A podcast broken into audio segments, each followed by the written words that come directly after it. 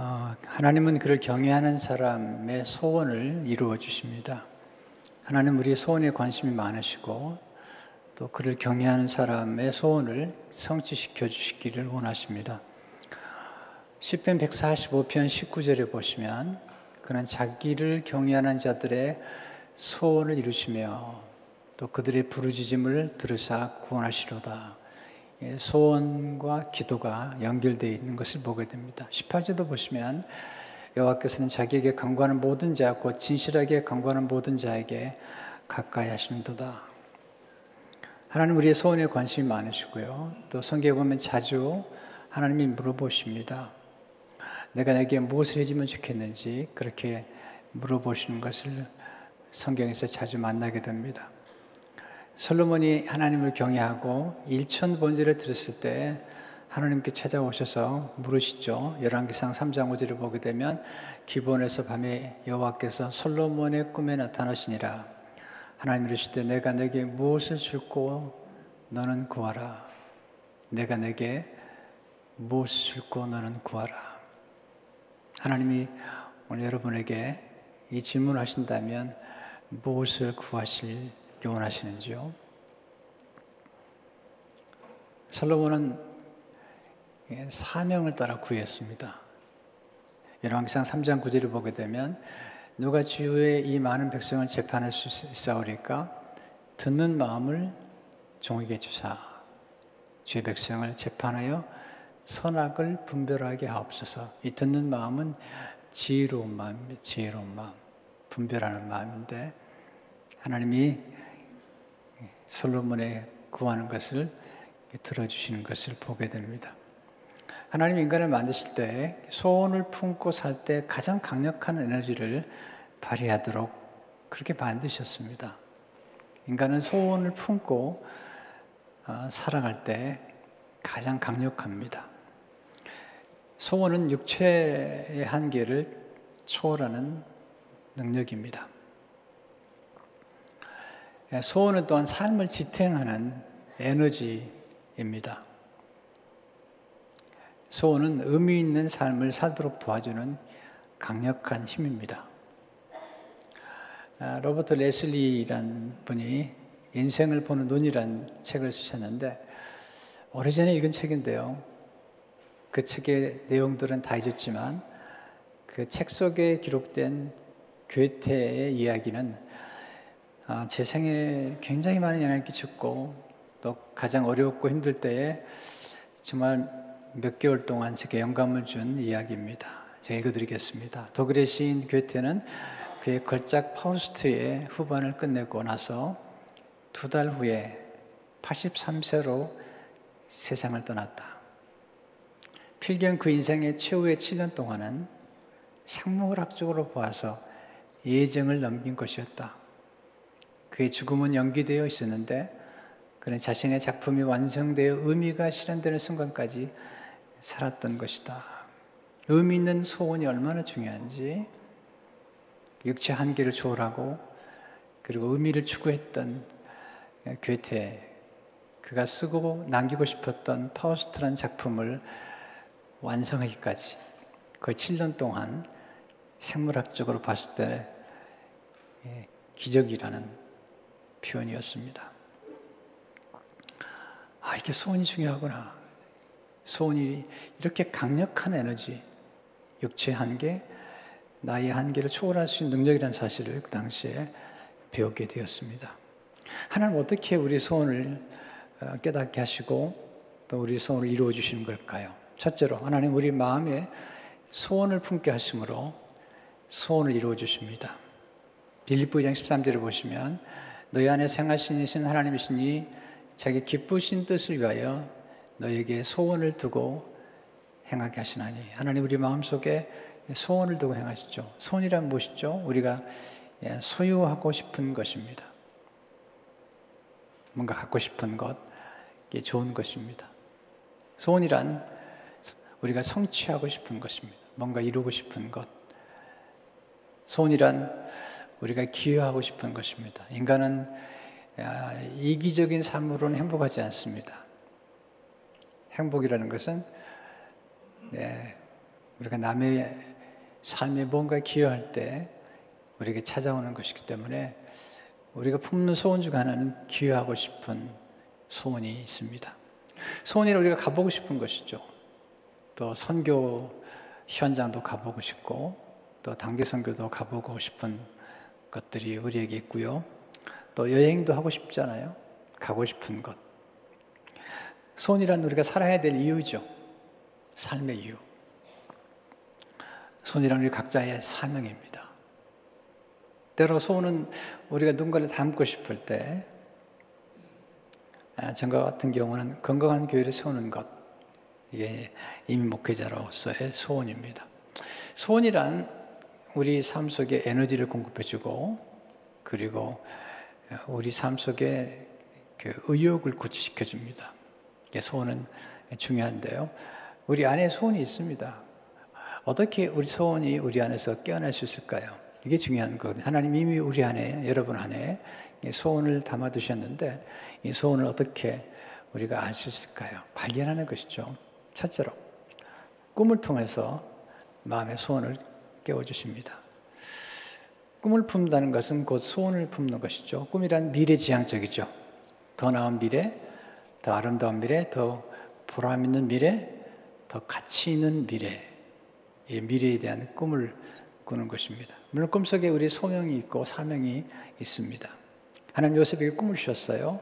꿈을 자세히 살펴보면 그 속에 요셉의 미래가 담겨 있습니다. 장세기 30장 6절 7절에 보시면 요셉이 그들에게 이르되 청하건대 내가 꾼 꿈을 들으시오. 우리가 밭에서 곡식단을 먹더니 내 단이 일어서고 당신들의 단은 내 단을 둘러서서 절하더이다. 여기 보면 이 곡식단이란 말이 나오는데 이것은 장차 요셉이 이제 경제 문제를 해결해 주는 그리함으로 만민의 생명을 구하는 그 놀라운 하나님의 목표가 담겨 있고요. 또 형제들이 단이 절한다는 것은 그가 정치가가 되는 그리함으로 진정한 섬김의 삶을 산다는 요셉의 미래가 담겨 있습니다. 아, 저는 이렇게 결혼 전에 상담하기 위해 찾아오는 분들을 제가 상담할 때마다 물어보는 게 있습니다. 두 분의 꿈이 무엇입니까? 제가 행복한 가정 그리고 지속적으로 행복한 가정의 특징을 제가 좀 찾아보라 그러면 두 사람의 행복만을 위해서 살아가는 사람들이 행복하지 않더라고요. 우리 두 사람 남편과 아내가 어떤 거룩한 뜻, 거룩한 목표, 선한 목표를 세우고 함께 살아갈 때 더 기도 많이 하고 또 더 거룩하게 살며 또 더 성실하게 사는 것들을 보게 됩니다. 우리 자녀들의 꿈은 자주 바뀝니다. 그렇지만 물어봐야 됩니다. 꿈이 무엇이냐고. 그럴 때 아이들이 꿈을 생각하게 됩니다. 그리고 꿈을 꾸게 됩니다. 그래서 물어보는 것도 아주 중요한 것입니다. 저는 사람들을 만날 때마다 물어봅니다. 어떤 꿈을 가지고 계세요? 어떤 목표를 가지고 계세요? 아, 최근에도 제가 주리한 부부가 있는데 꿈을 얘기했더니 품고 있었던 꿈을 얘기해 주더라고요. 너무 좋았습니다. 두 번째, 좋은 만남을 통해서 마음의 소원을 깨워주십니다. 하나님과의 만남이 제일 중요하죠. 하나님 아브라함에게 찾아오셔서 아브라함에게 꿈을 심어주시고 소원을 심어주죠. 장세기 12장 2절을 보게 되면 내가 너를 큰 민족을 이루고 내게 복을 주어 내 이름을 창대하게 하려니 너는 복이 될지라. 아직 아이가 없는데 그가 큰 민족을 이루겠다고 복을 주어서 이름을 창대케 하고 복의 통로 네, 옛날 성경에 보면 복의 근원이 될지라 네, 만민을 복되게 하는 복의 통로가 될 거라고 하는 그 꿈과 소원과 함께 사명까지 맡기신 것을 보게 됩니다. 하나님과의 만남이 중요하죠. 하나님을 만나야지 하나님이 우리 주신 꿈을 알기 때문이죠. 에레미 1장 5절을 보게 되면 내가 너를 모태에 짓기 전에 너를 알았고 내가 배에서 나오기 전에 너를 성별하였고 너를 여러 나라의 선지자로 세웠노라 하시기로 하나님과의 만남을 통해서 에레미야는 열방의 선지자가 된 그런 꿈을 품게 됩니다. 아, 다윗은 사무엘을 만나죠. 사무엘이 기름을 부어준 순간 목동이었던 다윗의 마음속에 왕이 되는 꿈을 꾸게 됩니다. 사람과의 만남 아주 중요한 만남이고요. 그 좋은 만남을 통해서 우리는 좋은 소원과 꿈을 품게 됩니다. 저는 만남을 아주 강조합니다. 왜냐하면 만남이 우리의 소원을 자극하고 잠자는 소원을 깨워주기 때문입니다. 실제로 고통을 통해서 마음의 소원을 깨워주십니다. 별로 좋아하지 않으시죠? 고통은. 근데 신비롭게도 우리를 움직이는 힘이 있는데 그건 고통입니다. 변화를 향해서 새로운 꿈을 꾸게 만드는 것입니다. 고통은 우리를 움직이게 만듭니다. 우리는 이렇게 움직이는 좋아하지 않아요. 우리 인간은 항상성이 있어가지고 늘 일정한 상태를 유지하는 걸 좋아합니다. 안전을 좋아하고 또 그 항상성을 유지하기 위해서 길을 가더라도 꼭 같은 길을 가려고 하고 이런 성향이 우리에게 있습니다. 네, 믿음의 삶이라는 것은 항상성을 뛰어넘어서 모험하는 것입니다. 인생이라는 모험인 것입니다. 근데 우리가 움직이지 않을 때 하나님 우리를 움직임으로 더 놀라운 미래를 준비하셨는데 움직이지 않을 때 하나님께서 우리에게 고통을 보내셔서 움직이게 하시죠. 고통은 변화를 예, 창조합니다. 고통은 새 꿈을 꾸게 만듭니다. 고통은 잠자고 있는 소원을 자극합니다. 그래서 고통을 통해서 새로운 역사가 창조됩니다. 한나가 아이를 못 가졌죠. 그렇게 살아가는데 엘가나가 분인나란 여인을 데려와서 부인나가 아이를 낳으면서 하나를 자극합니다. 하나를 고통스럽게 만듭니다. 3회상 1장 6절에 보면 여호와께서 그에게 임신하지 못하게 하심으로 그의 적수인 분인나가 그를 심히 격분하게 하여 괴롭게 하더라. 한나가 아이를 낳지 못해서 고통스러운 거 있는데 그냥 지냈던 건데 분인나가 들어와 가지고 그를 괴롭힙니다. 한나의 마음속에 소원을 품게 됩니다. 아들을 낳아야겠다. 한나가 너무 고통스러워하니까 엘가나가 얘기를 하는데 엘가나 하는 말이 참 한나가 볼 때는 고통을 더해주는 말이죠. 1장 8절을 보게 되면 어째 그대의 마음이 슬프냐? 내가 그대에게 열 아들보다 낫지 아니하냐? 한나에게 말하는데 이 말이 위로가 되질 않아요. 만약에 한나를 사랑한다면 왜 분인 나를 데려왔는지 이해가 안 되는 거죠. 제가 한나의 생애를 연구하다가 깨달은 것 하나가 있습니다. 사랑이 중요하지만 소원을 성취하는 것도 중요합니다. 사랑이 중요하죠. 그럼 사랑만 가지고 사는 게 아니에요. 인간은 뭔가 소원을 성취하면서 그때 기쁨을 누리고 또 삶의 보람을 경험하는 것입니다. 그래서 엘가나의 말이 위로가 되지 않아요. 마음속에 고통이 있기 때문에 소원이 있기 때문에 그 하나님께 나가서 기도합니다. 3회상 1장 10절 11절을 보게 되면 한나가 마음이 괴로워서 여호와께 기도하고 통곡하며 소원에 이르되 만군의 여호와여 만일 주 여정의 고통을 돌보시고 나를 기억하사 주 여정을 잊지 아니하시고 주 여정에게 아들을 주시면 내가 그의 평생에 그를 여호와께 드리고 삭도를 그의 머리에 대지 아니하겠나이다. 참 여기서 제 마음에 깊이 와닿는 것은 하나님께 고통을 돌보시고 이 고통 때문에 기도하게 되고 이 고통 때문에 대가를 지불합니다. 아들을 주시면 하나님께 드리겠습니다. 네. 이 고통이 우리를 기도하게 만들고 또 고통을 통해서 하나님의 놀라운 역사가 전개되고 나중에 사무엘을 낳아서 사무엘이라는 인물이 나중에 사울왕을 세우고 다윗왕을 세워 하나님의 구속의 드라마에 중요한 역할을 하는 결국 하나의 고통이 소원으로 그리고 기도로 그리고 기도 응답을 통해서 하나님의 구속의 드라마에 큰 역할을 감당하는 일을 하게 되는 것을 보게 됩니다. 네 번째, 거룩한 부담감을 통해 마음의 소원을 깨워주십니다.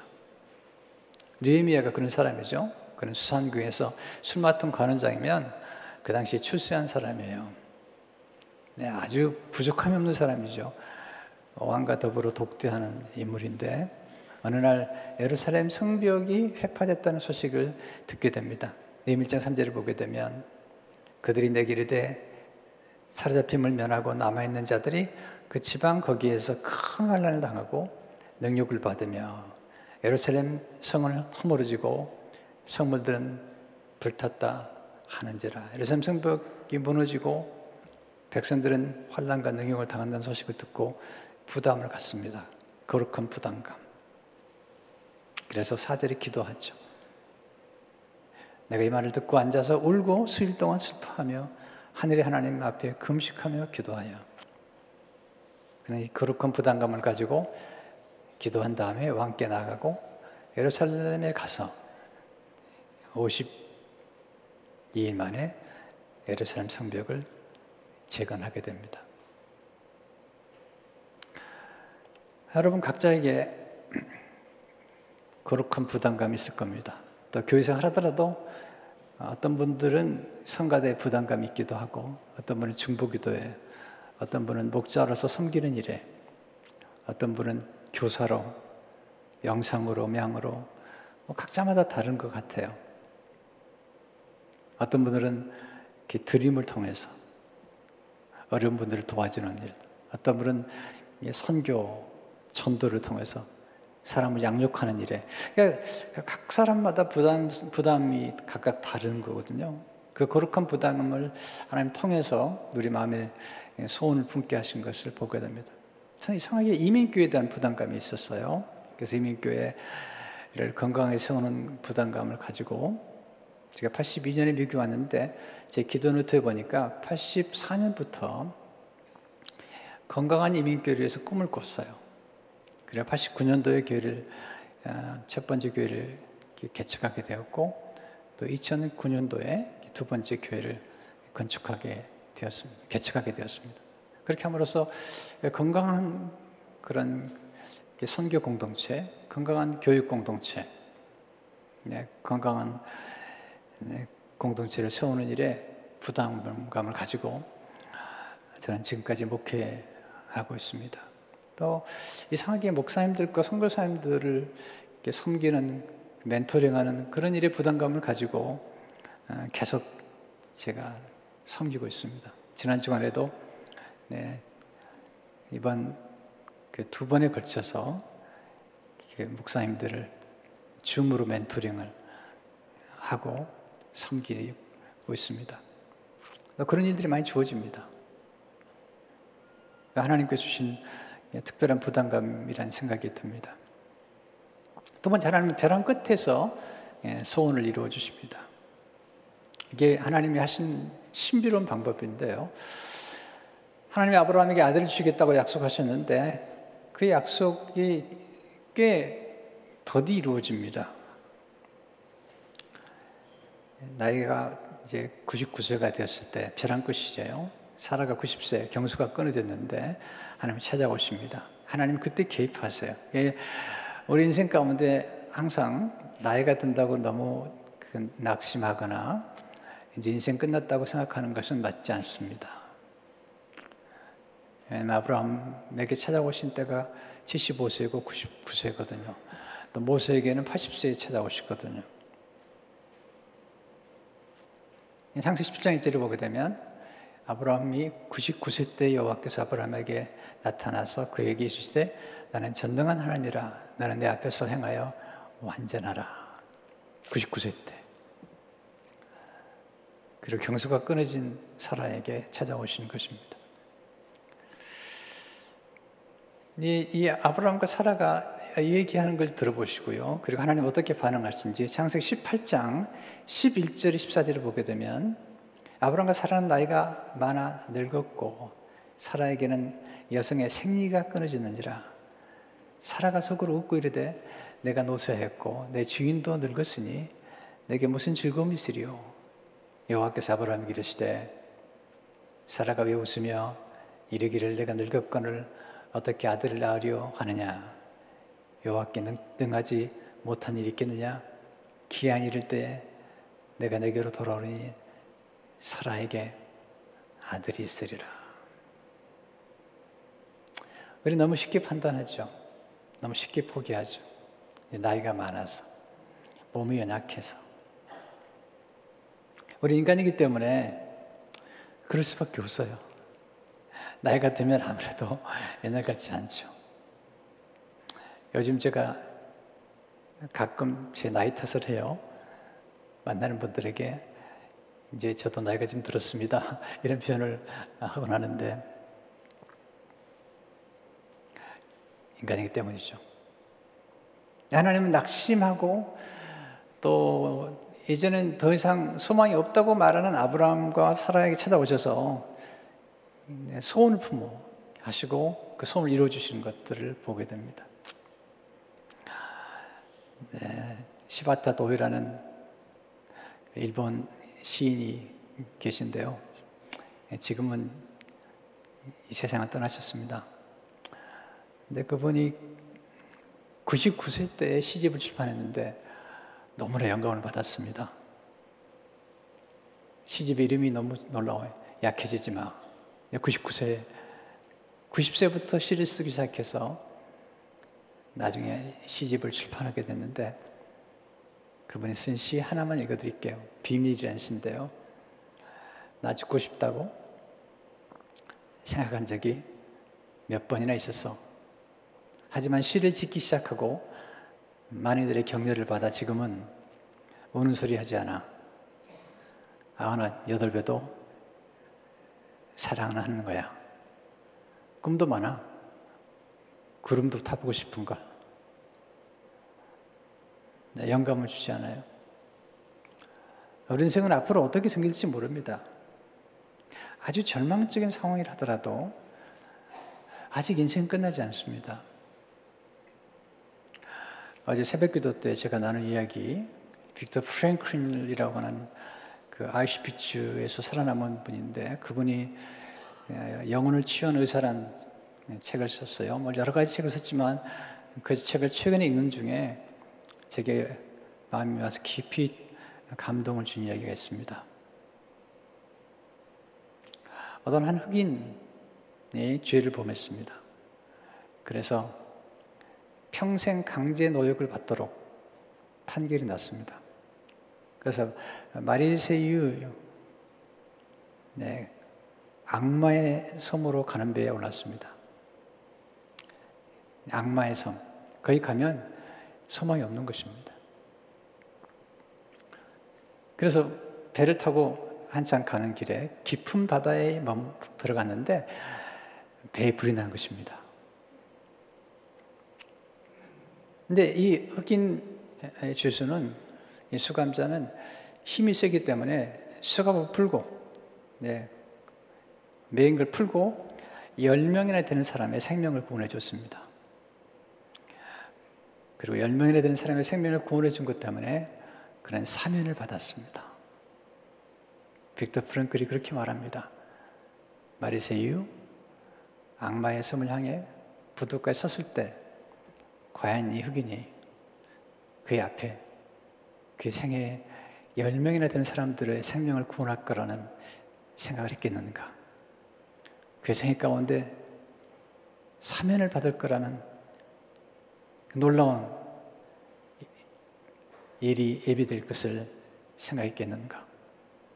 그러면서 말합니다. 우리 앞에는 언제든지 의미 있는 일이 기다리고 있다는 것입니다. 아직 모릅니다. 여러분과 제 생애 가운데 앞으로 어떤 일이 전개될지 모릅니다. 하나님만 아시고 특별히 하나님을 경외하는 사람들에게는 인생의 벼랑 끝에서 또 인생의 한계선상에서 가끔 또 자주 하나님 놀라운 일들을 일으키시는 것을 보게 됩니다. 그러므로 우리는 속단하지 마십시오. 어떤 어려운 문제가 찾아왔거나 또는 어떤 벽에 부딪혔을 때 인생이 다 끝났다는 생각을 하지 마십시오. 다니엘이 사자굴에 들어갔을 때 그 사자굴에 하나님의 천사가 기다리고 있고 나중에 그 놀라운 기적 가운데서 그를 대적했던 모든 사람들은 오히려 사자굴에서 죽고 다니엘은 더 존경에 쓰임받는 그 놀라운 일들을 우리가 성경에서 본 것을 기억하십시오. 앞으로 어떤 일이 더 아름답게 전개될지는 하나님만이 아시는 것입니다. 마지막으로 하나님은 우리의 소원을 통해서 하나님의 소원을 이루십니다. 가끔 우리 너무나 우리 소원을 쉽게 판단하거나 정지해 버릴 때가 많습니다. 야곱이 삼촌 라반의 집에 갈 때 그가 품었던 소원은 아내를 맞이하는 것입니다. 지극 인간적으로 보이죠.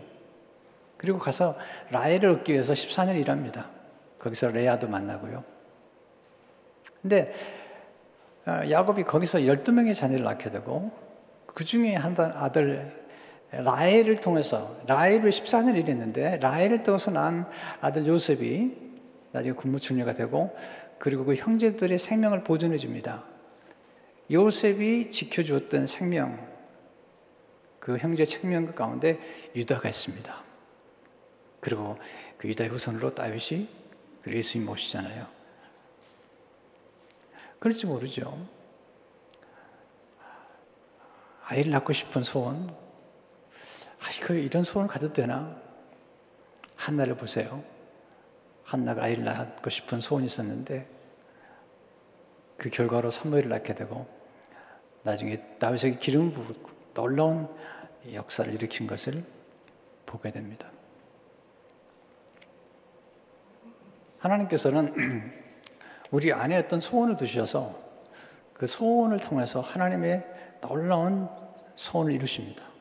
결국은 아브라함과 이삭과 야곱이 품었던 그 소원들이 예수 그리스도에 와서 하나님의 소원으로 완성되는 것을 보게 됩니다. 자, 그렇다면 우리가 어떻게 소원을 성취하셨을까요? 제가 배운 지혜 다섯 가지 짧게 말씀드리겠습니다. 아, 첫째, 소원을 마음에 품으십시오. 소원이 있어야지 소원을 이룹니다. 주님이 38년 된 병자를 찾아오셔서 주님 말씀하세요. 내가 낫고자 하느냐?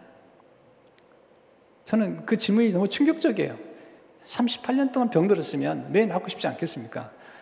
근데 주님이 물어보시는 거예요. 정말 낫고 싶은지. 어떤 사람은 낫고 싶지 않거든 거예요. 그냥 아픈 채로 살고 싶은 거죠. 책임감도 없이. 건강해지면 자기 인생에 책임을 지며 살아가야 되잖아요. 남을 도우면서. 시각장애인 바디메유가 예수님 찾아왔을 때 내가 내게 무엇을 주기 원하느냐?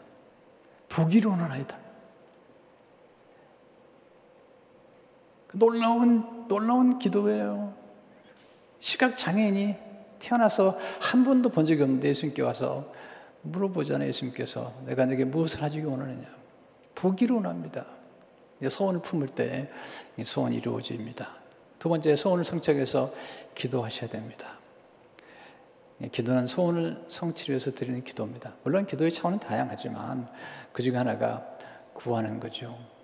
하나님 내 안에 소원 이루어 주십시오. 시편 1편 보게 되면 그의 마음의 소원을 들어 주셨으며 그 입술의 요구를 거절하지 아니하셨나이다. 소원과 기도는 연결되어 있습니다. 시편 30편 4절 5절을 보게 되면 또 여호와를 기뻐하라 그가 내 마음의 소원을 내게 이루어 주시려다 내 길을 여호와께 맡기라. 그러지 하면 그가 이루시고 야곱의 기도는 소원을 성취한 기도잖아요. 한나도 마찬가지고. 셋째로, 소원을 성취하기 위해서 목표를 설정하고 계획을 세우십시오. 예면은 예루살렘 성벽 재건을 위해서 아, 구체적인 목표를 세우고 구체적인 계획을 세우고 실천해 오겠습니다.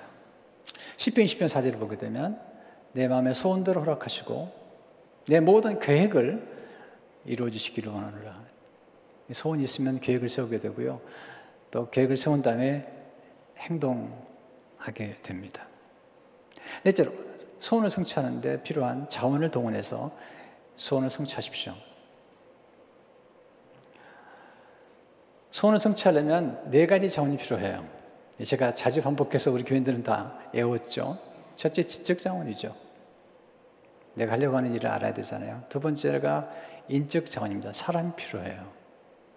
셋째가 재정적 자원입니다. 넷째가 영적 자원이죠.